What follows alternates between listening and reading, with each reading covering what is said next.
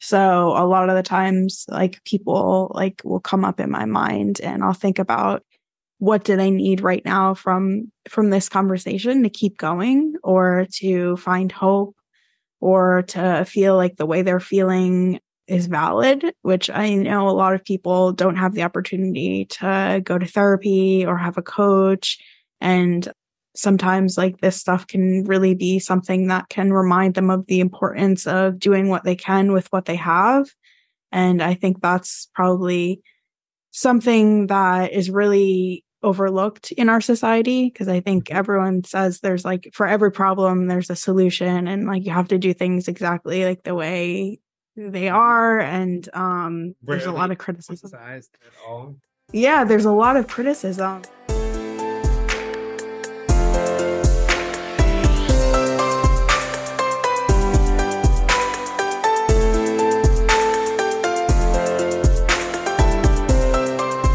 That's Katie Moran, a mental health advocate. This is the Silver Linings Handbook. I'm Jayson Blair. This is a bonus episode where I recently had the opportunity to appear on Katie's podcast, The Artistic Spirit, to discuss how people can use their creativity to improve their mental health. We discuss how many people do not feel they're creative, but all of us have it in us and it has the power to help heal us and the power to help others. I'm a writer, photographer, and someone who enjoys computer aided visual design, but I'm not one who's strong in terms of my skills at drawing. Yet, drawing at Silver Hill Hospital, a psychiatric hospital in New Canaan, Connecticut, was one of the most therapeutic acts in my entire life. It opened my eyes to the idea that recovery was not linear, but it had peaks and valleys. A revelation that has not only helped me in my recovery, but has also helped me manage grief. And it's been something I've passed on to hundreds of my clients. I hope all of you enjoyed this discussion with Katie, and I would encourage you to follow her inspiring posts on social media and check out The Artistic Spirit, which can be found online on YouTube, and on all of your favorite podcasts.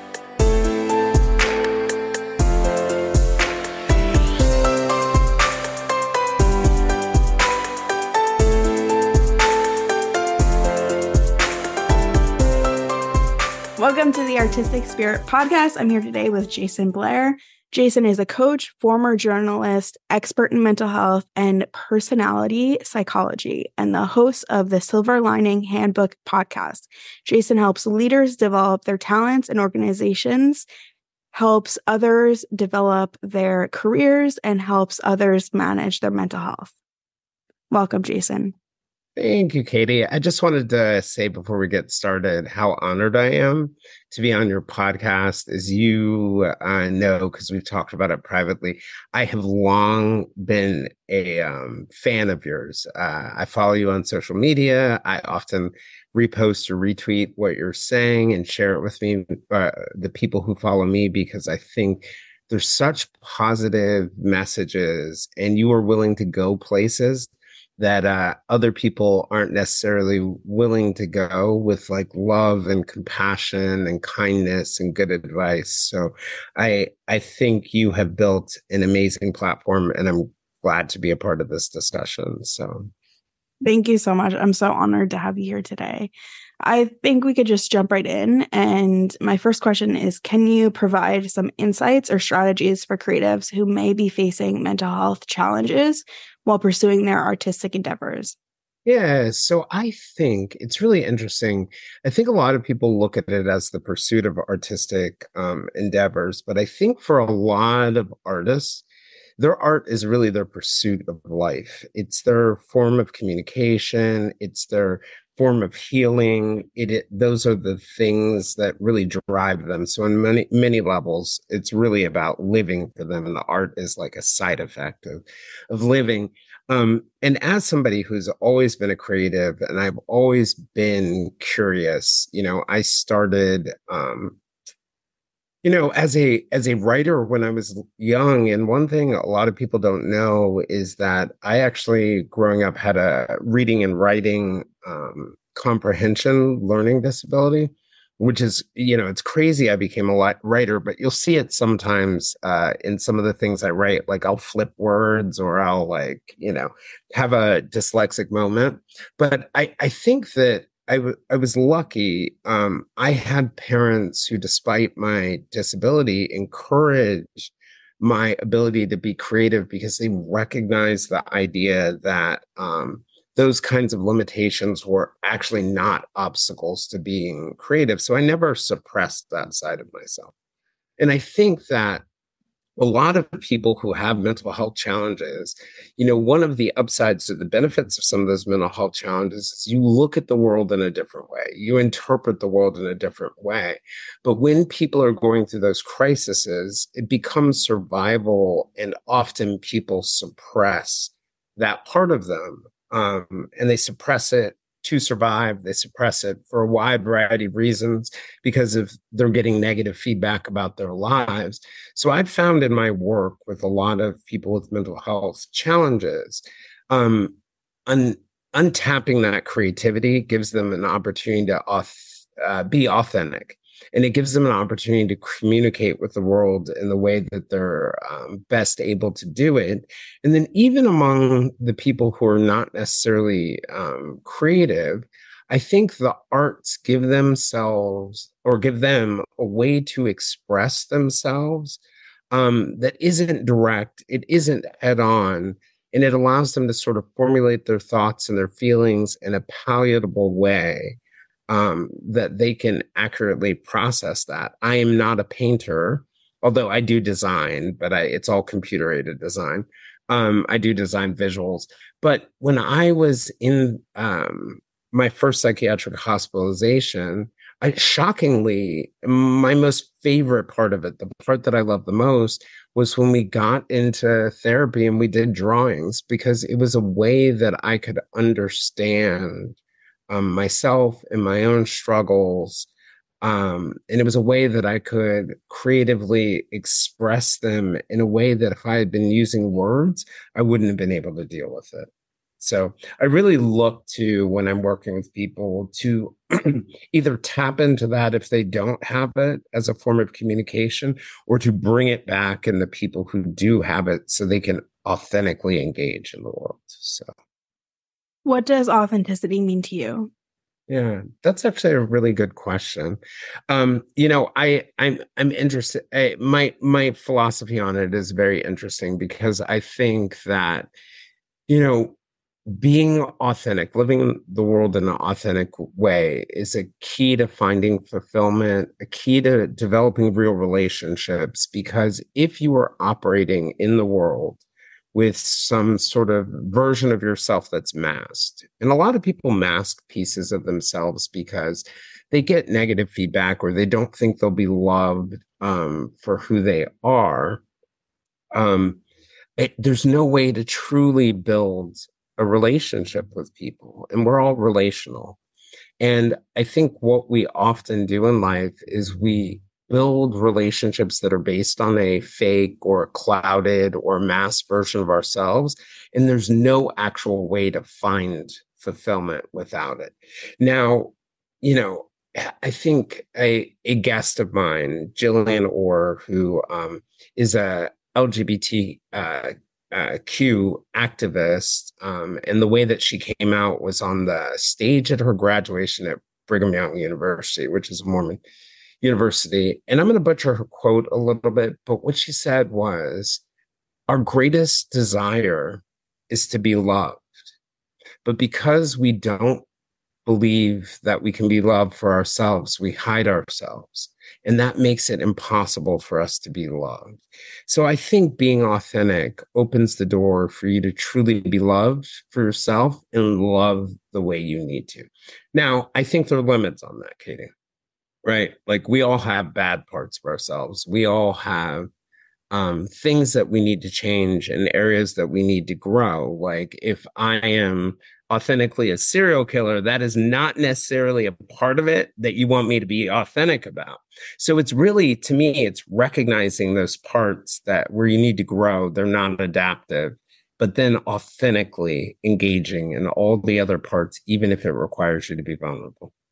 Does that make sense to you? Yeah. And what do you think the the key or the keys would be to building an authentic life?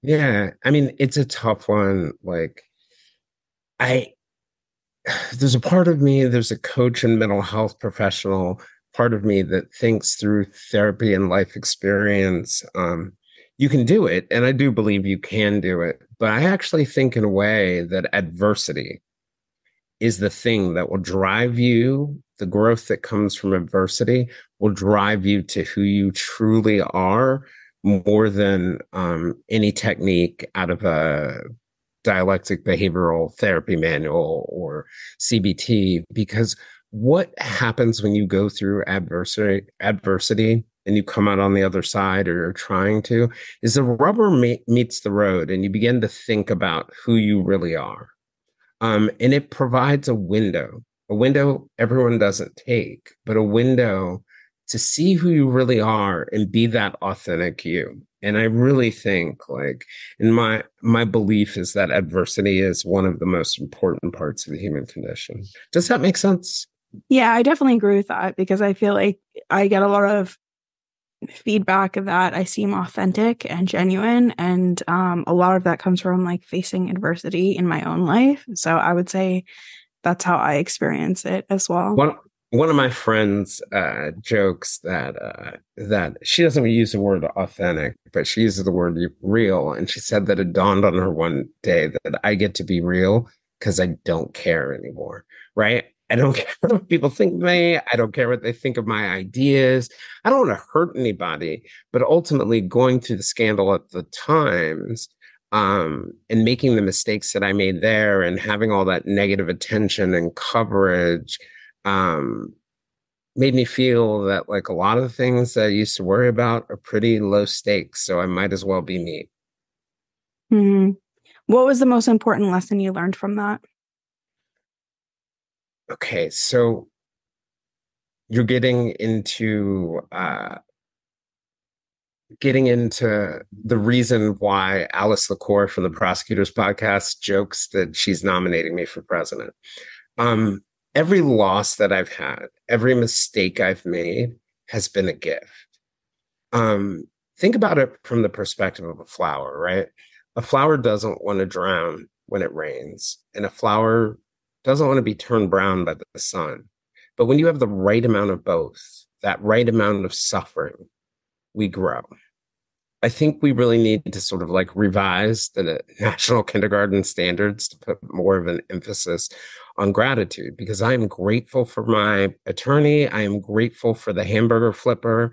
And I am grateful for my suffering. Um, I remember this one thing that Stephen Colbert, the comedian and television host, said. And it was, he said, it's a gift to exist. And I'm grateful for my life and everyone who touches it, even the ones who want to do harm to me, and even for the loss even their gifts because my suffering, I can grow and I can love more people deeply. So, just for some context, Colbert lost his father and two brothers in a plane crash when he was 10 years old. And he was once being interviewed by the CNN anchor Anderson Cooper, who asked about a comment that Colbert had once made. And, you know, Colbert had said that he had learned to love the things that he had wished had not happened, you know, the things that he wished hadn't happened the most. And he, then he went on to say, you know, what punishments of God are not gifts? And Anderson Cooper lost his brother, his 23 year old brother, Carter, to suicide when I think Cooper was like 18 or 21 or something like that. And he choked up and asked him whether he really believed that. And Colbert said yes, that it's a gift to exist, and with existence comes suffering, and that there's no escaping that. And if you're grateful for your life then you have to be grateful for all of it. You can't pick and choose what you're grateful for. And then, so what do you get from loss? You get an awareness of other people's loss, and that allows you to connect with them more deeply, and it allows you to love them more deeply. And I believe that that's been my philosophy for a long time, whether my mental health crisis or my scandal or losing my job or making other mistakes or losing my mother. It has all been a gift because it helps me grow and helps me to love more deeply. So, you know, you made the point about leadership and I think it extends to that. Like a leader's job, a leader's primary job is not to make decisions. If you think about our history, right? Like when we were all out in the wild in the savannah, you know, people didn't pursue being leaders. That didn't come until much later and we became agrarian and they're warlords that often groups selected leaders because we are not the fastest animal. We do not have the sharpest teeth, right? We are not going to outrun cheetahs. So we need to be able to form communities, form teams, and work together. The making decisions part is really just a side effect. So my job as a leader is to be an umbrella and a guide protecting my people from storms. And how can I do that if I don't know mistakes, if I don't know loss, if I don't know grief, and I don't know adversity. So the biggest lesson that I learned from the time scandal, you know, particularly being suicidal at that time, is that to exist is a gift. And that even in pain, I should embrace that gift. I know that was a long winded answer. I think that's so beautiful. And I've been doing a lot of like suicide prevention um, work with uh, mindful mental health mini series I'm coming out with, and so much of that um, just like really like opens up my heart because I've recently been thinking a lot about um, the time when I was suicidal and like what that was like, and then the second time, and um, just kind of like that feeling of being stuck in something and knowing mm. that um it's kind of like the mud you're like planted in for like a lotus flower to grow. Yeah, and and you know, speaking of suicide, I think it's an important thing for people to remember, right? That if you think about you know, we we think about suicidal people and we often think that um we think about their desire to not want to live, how demotivated you can become in depression. And I think we tend to focus on that. But I think it really comes back to that idea that loss and being hurt is really a gift because we have a choice in that moment. We can choose to go on. And I think a lot of people don't think about that is every day we can choose not to go on. And I think that it's something people don't think about with depression. Every time you have a depressed person in front of you, no matter how sad or no matter how demotivated they are, they have a choice. They've chosen to go on in that moment. And if they can find that reason that they chose to go on, that reason they have, they can find that.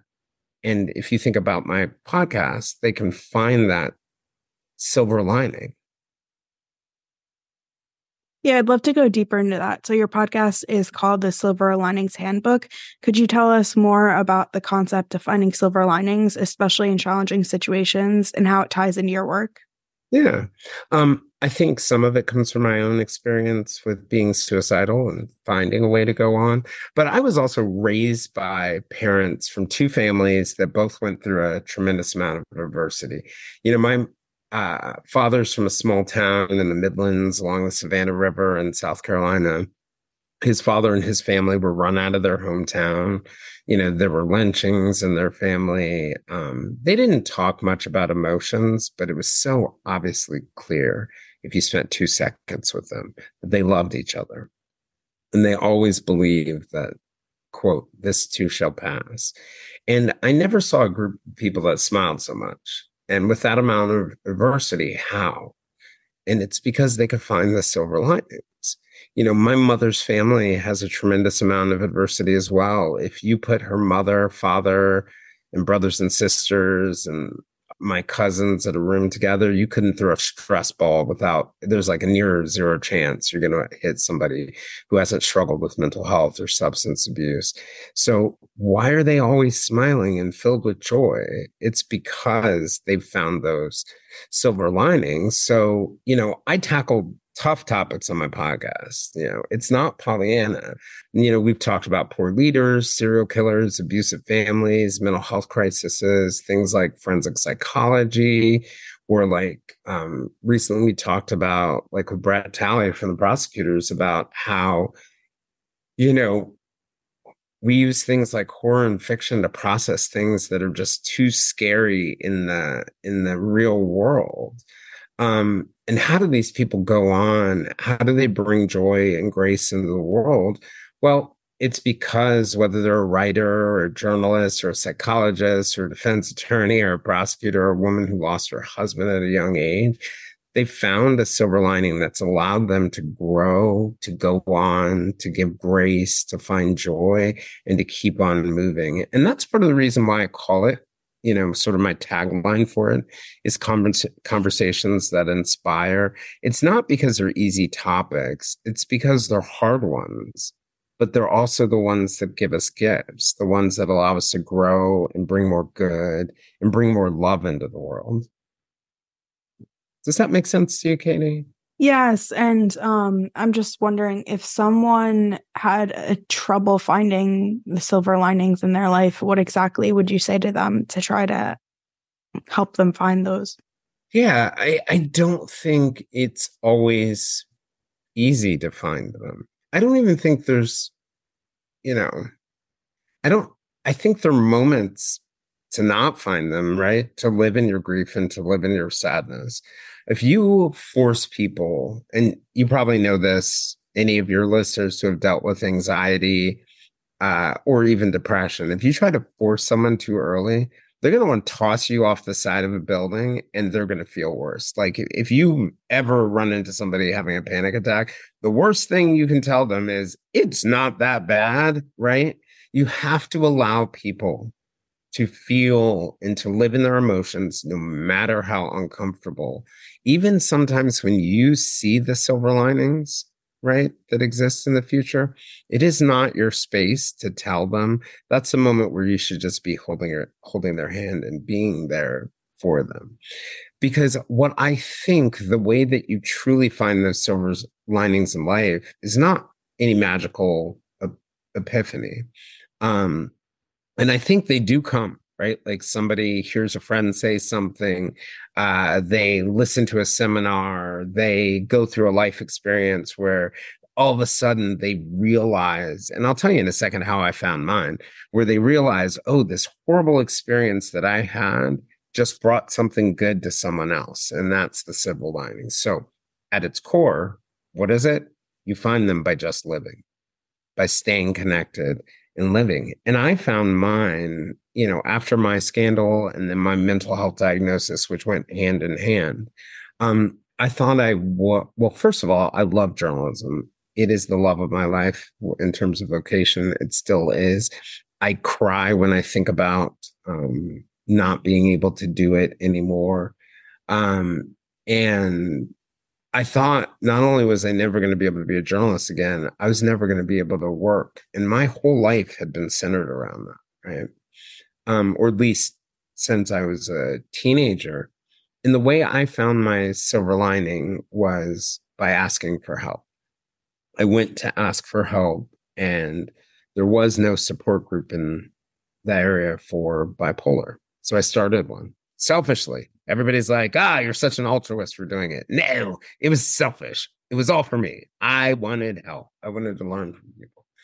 And then after about a year, or maybe it was a little bit earlier than that, in the middle of our support group meetings, I realized that my experience, not only was I getting something from it, my experience was helping other people in the group. And then all of a sudden, when I saw how my experience profoundly changed other people's lives, gave them an opportunity to not go through what I went through, gave them an opportunity to find hope in moments where they had absolute despair. It was those moments where I went from wishing that what happened with me had never happened to not being able to imagine a world um, where it hadn't. And trust me, I wish there were better ways for me to have learned those lessons. And it's a real tough call for me. Um, but if you ask me, would you do it all over again? I would tell you I wish there was a better way, but I would not have liked the person that I would have been. I would not be as humble. I would not be I've always been caring, but I don't think I would have been as caring. And I wouldn't be such a gift to the world if I had not gone through it. I love that. I think that's um, something that's so beautiful that a lot of people can relate to. Um, so I have kind of a strange question, but this is one mm-hmm. I love to ask people. Okay. Um, so if you could bottle up any emotion and give it to people, what would that be? Oh, that's so funny. You know, because I think to some extent, uh, it's going to have a lot to do with the moment that they're that they're in, right? Because the, mm-hmm. the tempting answer is to say, um, uh, I would give them joy, right? I mean, you kind of wish you would give everyone joy, um, but do you know? My, I, you know, my mom recently died, right? Mm-hmm. And um I don't think I needed joy in that moment, right? Like it's a sacred loss. I I um I needed to feel sadness and gratitude for her existence. I needed to feel distraction at different moments. Um, I think I would have felt really weird if I was like in a feeling of ecstasy there or you know, as somebody who is a drug addict, like stamping out my emotions or or feelings. Um, if I were walking down, if someone, if my friend were walking down a dangerous dark alley, I wouldn't want them to feel bliss at that moment, right? Like I would want them to be like, you know, anticipating, vigilant, like possibly um annoyed. So, but to answer your question, right? I often gift my friends something that's called uh, Plutchik's Wheel of Emotions, and it runs around like on the outside. It's got like a, a ring of emotions like serenity, interest, annoyance, boredom, like pensiveness, uh, apprehension, joy, like acceptance. And I don't remember all the next circle, but there's a next circle, another circle. And in the middle circle, it's like rage, vigilance, ecstasy, admiration, terror, amazement, grief, loathing. And I I usually get it framed for them and I tell them to put it on the wall and then walk over it and touch what emotion they need in the moment. So I know I'm answering, not answering your question. Um, but for me personally, at this moment, I need to feel serenity, right? But when my mom was passing, I needed to feel anger and grief. And so, what I hope for people is that they're able to find and not wall themselves off because we're all afraid of our emotions changing. And we build all sorts of walls to control and to man- manage it. And those ultimately those walls become a disservice to us. So i hope people can open themselves up and be vulnerable to find the emotion that they need in the moment because the cost of not finding it. The cost of defending yourself against the emotion you don't want to feel or that you feel is awkward is so much greater than allowing yourself to feel it. So, i know. Dodged but answered. yes, I think it was answered, um, which I think is something that um, people can learn from because I've asked so many people that question, and a lot of the times, um, people just think kind of like, what's the best emotion they've ever felt, and how can they give that to people? And I think it's interesting to kind of like prioritize all emotions as them being appropriate responses to life circumstances. Yeah, they exist for a reason. Every one of them. You know, I don't know if you believe in God. I go back and forth. Um, but you know, whatever put us on this planet, biology, God, it might be a combination of all above, gave us this set of tools, right? And this set of tools appears to work for a reason. Like none of them are uh, are are are an organ that no longer functions that we can just have removed. They mm. all give us uh, the gift to be able to manage and get the most out of life in any particular moment. And you know, have you ever read the book Gift of Fear? I haven't. de Becker. Okay, it's basically a book, and there's this one part where he talks about um, Nicole Simpson and O.J. Simpson, and talked about how she had long before the murder um, felt this sense of like dread and worry, and he says this line about anxiety, our anxieties and our fears, and he says and our intuition. And he says, intuition and anxiety always have your best interests at heart. They may go overboard at times, they may not be calibrated perfectly, but they're trying to protect you, right? Looking at that as a particular um, emotion. Um, we do so much to avoid anxiety, but sometimes it is the warning sign telling us, right? I would not want to. Sometimes I have anxiety that's out of control, but I wouldn't want to live a world with no anxiety. I wouldn't be safe. I wouldn't be. So I think being able to embrace those emotions and not run away from them entirely, right? I'm not going to do good with panic attacks all day, but I'm not going to do good with no anxiety. So being able to embrace those, I think, is just such a blessing, if that makes sense. Mm-hmm. Um, yeah. So um, this is a bit of a deeper question, but you've covered significant events like September 11th attacks and the Washington, D.C. sniper shootings. How has your experience as a journalist reporting on these events informed your understanding of resilience and coping strategies, especially in today's world? Yeah, you know, that's a really good point. Um,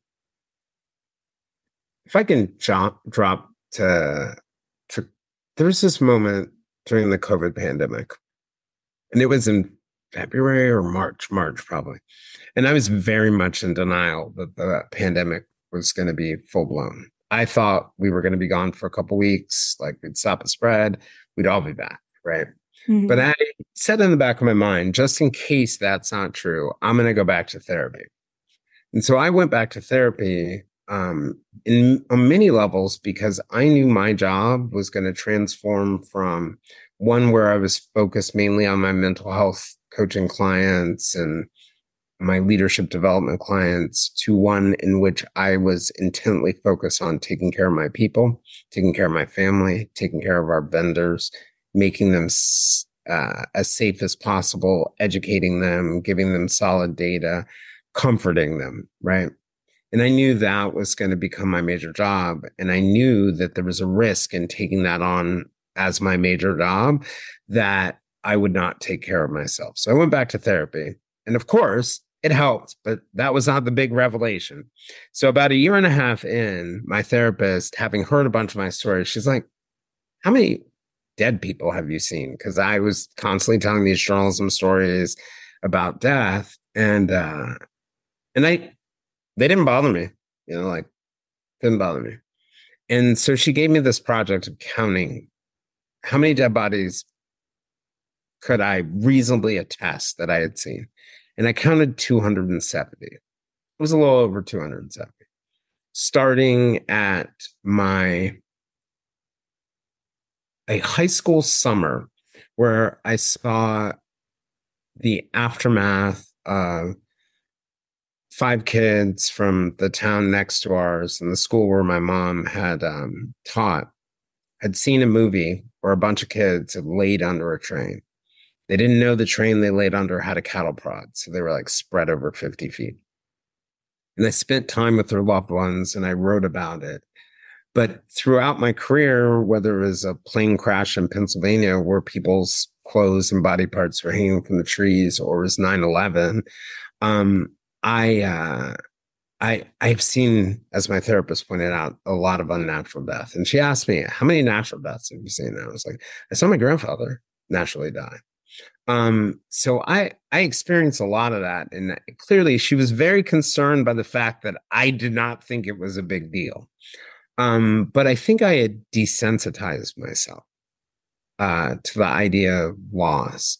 Um, there was one thing in my entire career that would bring me to tears before this moment.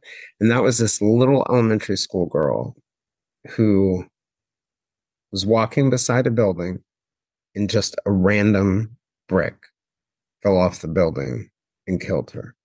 Oh, just the randomness of it, the randomness of death and the randomness of um, loss. And I think what I did was I walled myself off from emotion. I walled myself off without even knowing it from feelings. I remember my dad and my therapist years ago used to say, like, hmm, I think you might have a little PTSD. And I was like, nah, nah, nah, nah, nah. And then one day I was reading the 102 minutes from the point where the first plane crashed into the World Trade Center to when the buildings collapsed. And I broke out in the first panic attack of my life. But I'm a numbskull. So of course I didn't get treating treatment for at the time. But so what I would say is that the actual result of all of that was not a good one for me because I wasn't open to it. It caused me to shut myself off from the world and attempt to avoid loss, right? But what that work with the therapist did is it opened up opened me up to realizing I can't control having loss in my life. And because of that, I got years with my mom. Instead of avoiding going out with them or avoiding connection and deepness with them because I was afraid I was going to lose them, I was able to take advantage of all that time together because I was no longer running away from loss. So I would say at first, what I got was disconnection from the world. Like everything became flat. You know, I mm-hmm. saw without a lot of emotion. Um, but what I've ultimately gotten from it over the time is to be able to embrace these things as a gift that I never would have imagined. And I've become less controlling. And by that, I've never controlled, I think, to do harm. I've always controlled for positive re- reasons, but like I wanted to control the pieces on the chessboard, right? Like if I move the pieces here, I'm going to be okay, or I'm not going to get hurt, or my friend is not going to get hurt, or my friend's boyfriend isn't going to harm her, or whatever it is. I've stopped trying to control the chess. Mm-hmm. How much of mental health um, challenges do you think are adaptive to kind of like life circumstance rather than yeah. just like genetic or things like that? You mean like the the like idea appropriate responses to what's happening in their life. Oh, oh, I well, I mean, stepping back from that, I think a lot of mental health problems are gifts. And it's hard for people to see it at times, like if you're the family member or you're um or you're um someone who's there. So like, you know, some of the most gifted people in terms of like technology or ideas or innovation are autistic and there's a reason for that. Um, you know, when I was when I was a journalist, um, you know, I could have probably diagnosed myself with bipolar if I knew what it was. And I'll never forget this one time. I'm walking in the middle of the newsroom in the middle of the night, talking to one of my colleagues. His name was Greg Winter. And I, I said to him, you know, I think when I'm sad, it helps me connect more with people. And when I'm energetic, it helps me be productive. It's hard, but like I'm seriously, I'm describing bipolar disorder right then. And I had no idea what it was. And um I uh I think that is a gift. Like I think it's too extreme in bipolar disorder but I think that idea of being enthused at something positive or where you can have an impact and being able to do it at like this hypomanic level that isn't damaging to you or others is an amazing gift and ability to respond to the world. And, you know, frankly, it goes back to what I was saying at the beginning. If you do not experience loss, how can you relate to someone else's loss. So I think many of these things, whether they're anxiety or they're other things, they're feelings that people normally have. But the mentally ill, the gift is that we can feel them more deeply. And it's a matter of, and I think this is a part of the reason why, like, there's this book by Kay Jamison, who has bipolar and is a psychiatrist herself, Touched by Fire. There is a reason why people with mentally ill are like touched by fire and we are so creative and we're able to build such connections like Virginia Woolf or pick your person. And so it's not all beautiful, right? Being mental illness is not all beautiful. And it's all a response to the to the world, those feelings that we have. But there are some gifts. I will stake it in the ground and I will fight this battle forever. That there are some gifts that the mentally ill have that the rest of you suckers who don't have it, you just wish you could be as cool as us. So that's where I am. Yeah, I definitely agree with that. I've read um, some Kay Jamison and it's mm-hmm. very powerful. Um, I love her story and how she sees the world. And um, An Unquiet Mind was the first book anybody, yes, my college advisor, um, found out about the scandal. And she said, she called me up and she's like, read this book. And uh, it was a blessing. Yeah, that made me a better writer. Um, yeah. Definitely. What has impacted you most in interviewing guests on your podcast? Any insights you can share? Hmm. Well, so I'll tell you, I, when I first started the podcast, so I did I didn't want to do a podcast. People kept saying to me, you should do a podcast. They would see me do a presentation or they'd have some conversation with me and they're like, you should do a podcast. And there was this one coach of mine who was a guest, Lisa Cruel, who was like over and over again, you should do a podcast. Then one day my sister-in-law comes by and is like, you should do a podcast. And she has her own podcast, Raising Vibrant Kids. And I was like, what is wrong with you people? Like nobody is interested in hearing what I have to say. Cause I was thinking about podcasts as like more didactic, right? And um and then all of a sudden my clients started saying it. They were, you should do a podcast. I guess they were listening to podcasts. So I finally I finally decided to like give it a try. And one of the things that I really realized as a coach, as a journalist, is that my gift isn't so much what I have to say, although it can be mildly entertaining at times and it can be twice a day because it's like a broken clock. I can be insightful. But what I thought the real power was is is my ability to connect with other people and to be naturally curious. And what I mean by that is when I am interviewing a guest, I'm not paying attention to my script. I am intensely listening to whatever they say. And sometimes I get to the end of them like, that was a ridiculous, disconnected, unbelievable. But what I've realized is it's just authentic, right? It's authentic curiosity at play.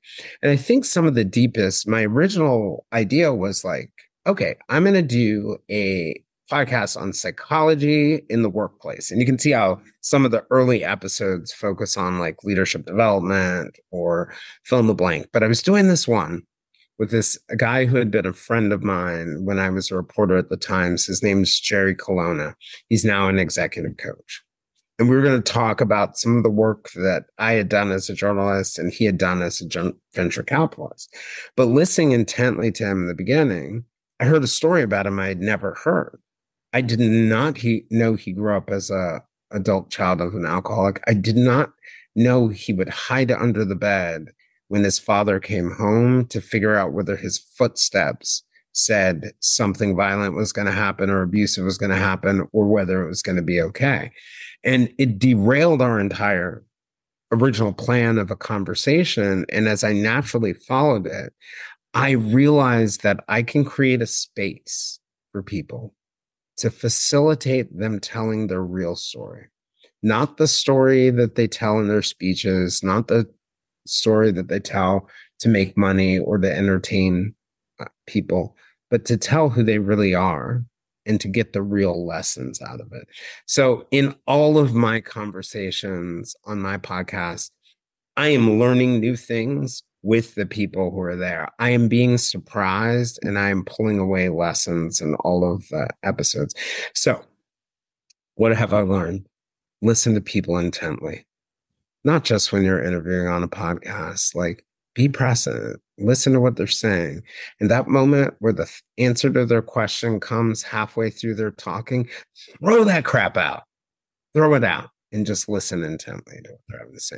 And I think it's improved my life. It's improved my relationships with other people. It's improved me as a leader. It has enriched me.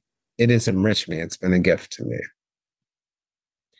Yeah, I think just hearing kind of like your process and seeing your process has definitely made me a better podcaster. Um, mm-hmm. Just like even some of your feedback um, has helped me um, in places where you said that um, things, um, whether they'd be flowing naturally or things like that. I guess I've never really thought to kind of like look at my style or like. Mm. Um, one of the things that I really thought um, in listening to you, I thought your questions were so insightful. But here's the other thing I thought. I thought I wanted to say, Katie, you should just trust yourself.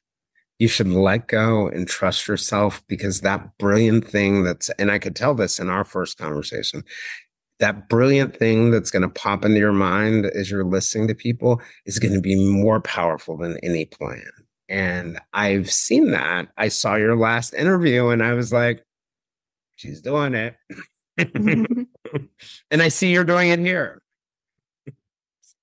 Yeah, well, you have so much you have so much um in what you're saying that really just makes me think um honestly it makes me think about someone who's listening who might be going through something who doesn't have that opportunity to ask a question and like I think about um like every time you say something I think about one of those people and kind of like who they are and like what they're going through cuz I I have a lot of interaction with my followers. So a lot of the times like people like will come up in my mind and I'll think about like what do they need right now from from this conversation to keep going or to find hope or to feel like the way they're feeling um, is valid, which I know a lot of people don't have the opportunity to go to therapy or have a coach. And um, sometimes like this stuff can really be something that can remind them of the importance of doing what they can with what they have. And I think that's probably something that is really overlooked in our society because I think mm-hmm. everyone says there's like for every problem there's a solution and like you have to do things exactly like the way they mm-hmm. are and um there's a lot of criticism. One size fit all yeah, there's a lot of criticism when you don't do something but the way, way that mm-hmm. what you're saying right now is why you were one of my role models. You engage your listeners and with empathy and with compassion and it is so unbelievably powerful. So I don't think you just have a podcast or a business. I think you've built a community. And this is one thing that somebody said to me that kind of pushed me over the edge on the podcast. And this was Lisa again. She said, You've always said that you wish cost was no obstacle to get what we do. This is a way for you to give out the lessons that people learn from our conversations for free to everyone. And Katie, that's what I feel like you do. I feel like you share those lessons freely to so many people and you have built and it comes back to what you know brett said on your podcast brett said on my podcast you have built a community at a time where so many of our normal communities have fallen apart. You've taken social media this thing that people really hate and are afraid of and you have built a real community for people. And that to me is what we need. That is power Mm-hmm. So if there's someone who's listening who um, feels hopeless, but also has has the idea that maybe if they somehow got out of that hopelessness, that they'd be able to do something that is of importance in their mind that could actually have them feeling fulfillment. What would you say to them for them to kind of like keep um, as a bit of like a golden nugget on their journey to get there? So I think it would probably change for me every day. Today, I would tell them to watch that Anderson Cooper, Stephen Colbert interview like 20 times. And and and the reason why I bring that up, it's not just on my mind, is if you look at what Colbert says at the end, that it allows you to connect with people and allows you to love them more deeply, right? It it it kind of aligns with like the 12th step of AA. There's a reason why step number one is to admit that you're powerless, right? Like, give it up. Give it up, Jayson. Give it up. Give up all that control. And then the 12th step, right? You know, whatever's in between, the 12th step is being of service. And being of service helps other people and it shows you how far you have come and how something good has come out of the bat. So, what I would say is after you finish watching that Colbert Anderson Cooper interview, you know, think about every part of our life where there is an opportunity to be of service.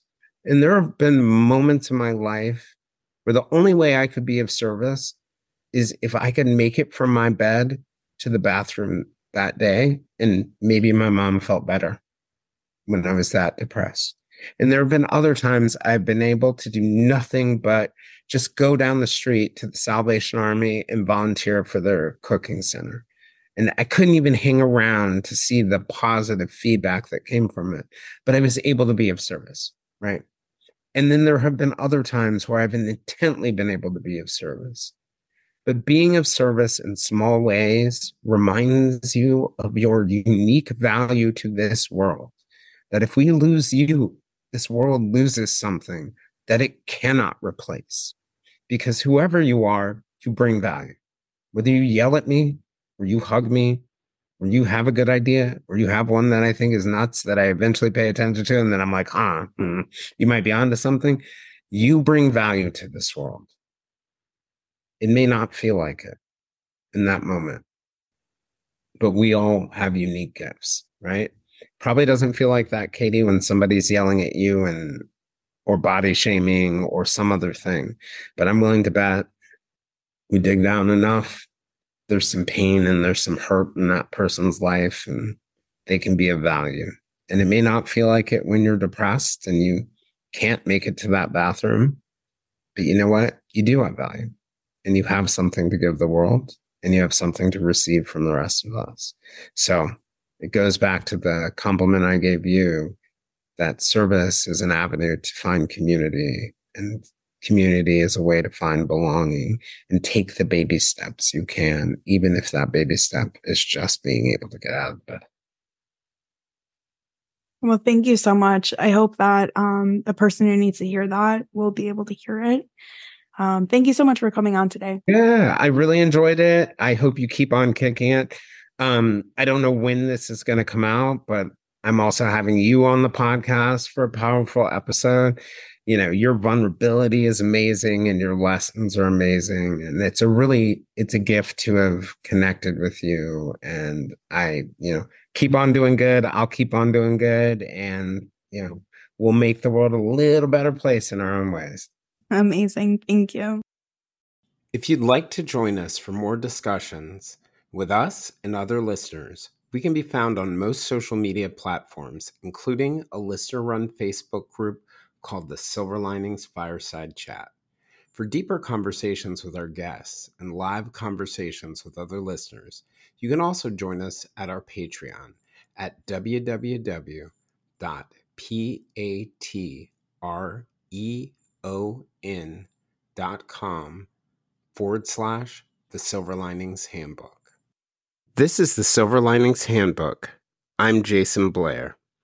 We'll see you all again in a few days.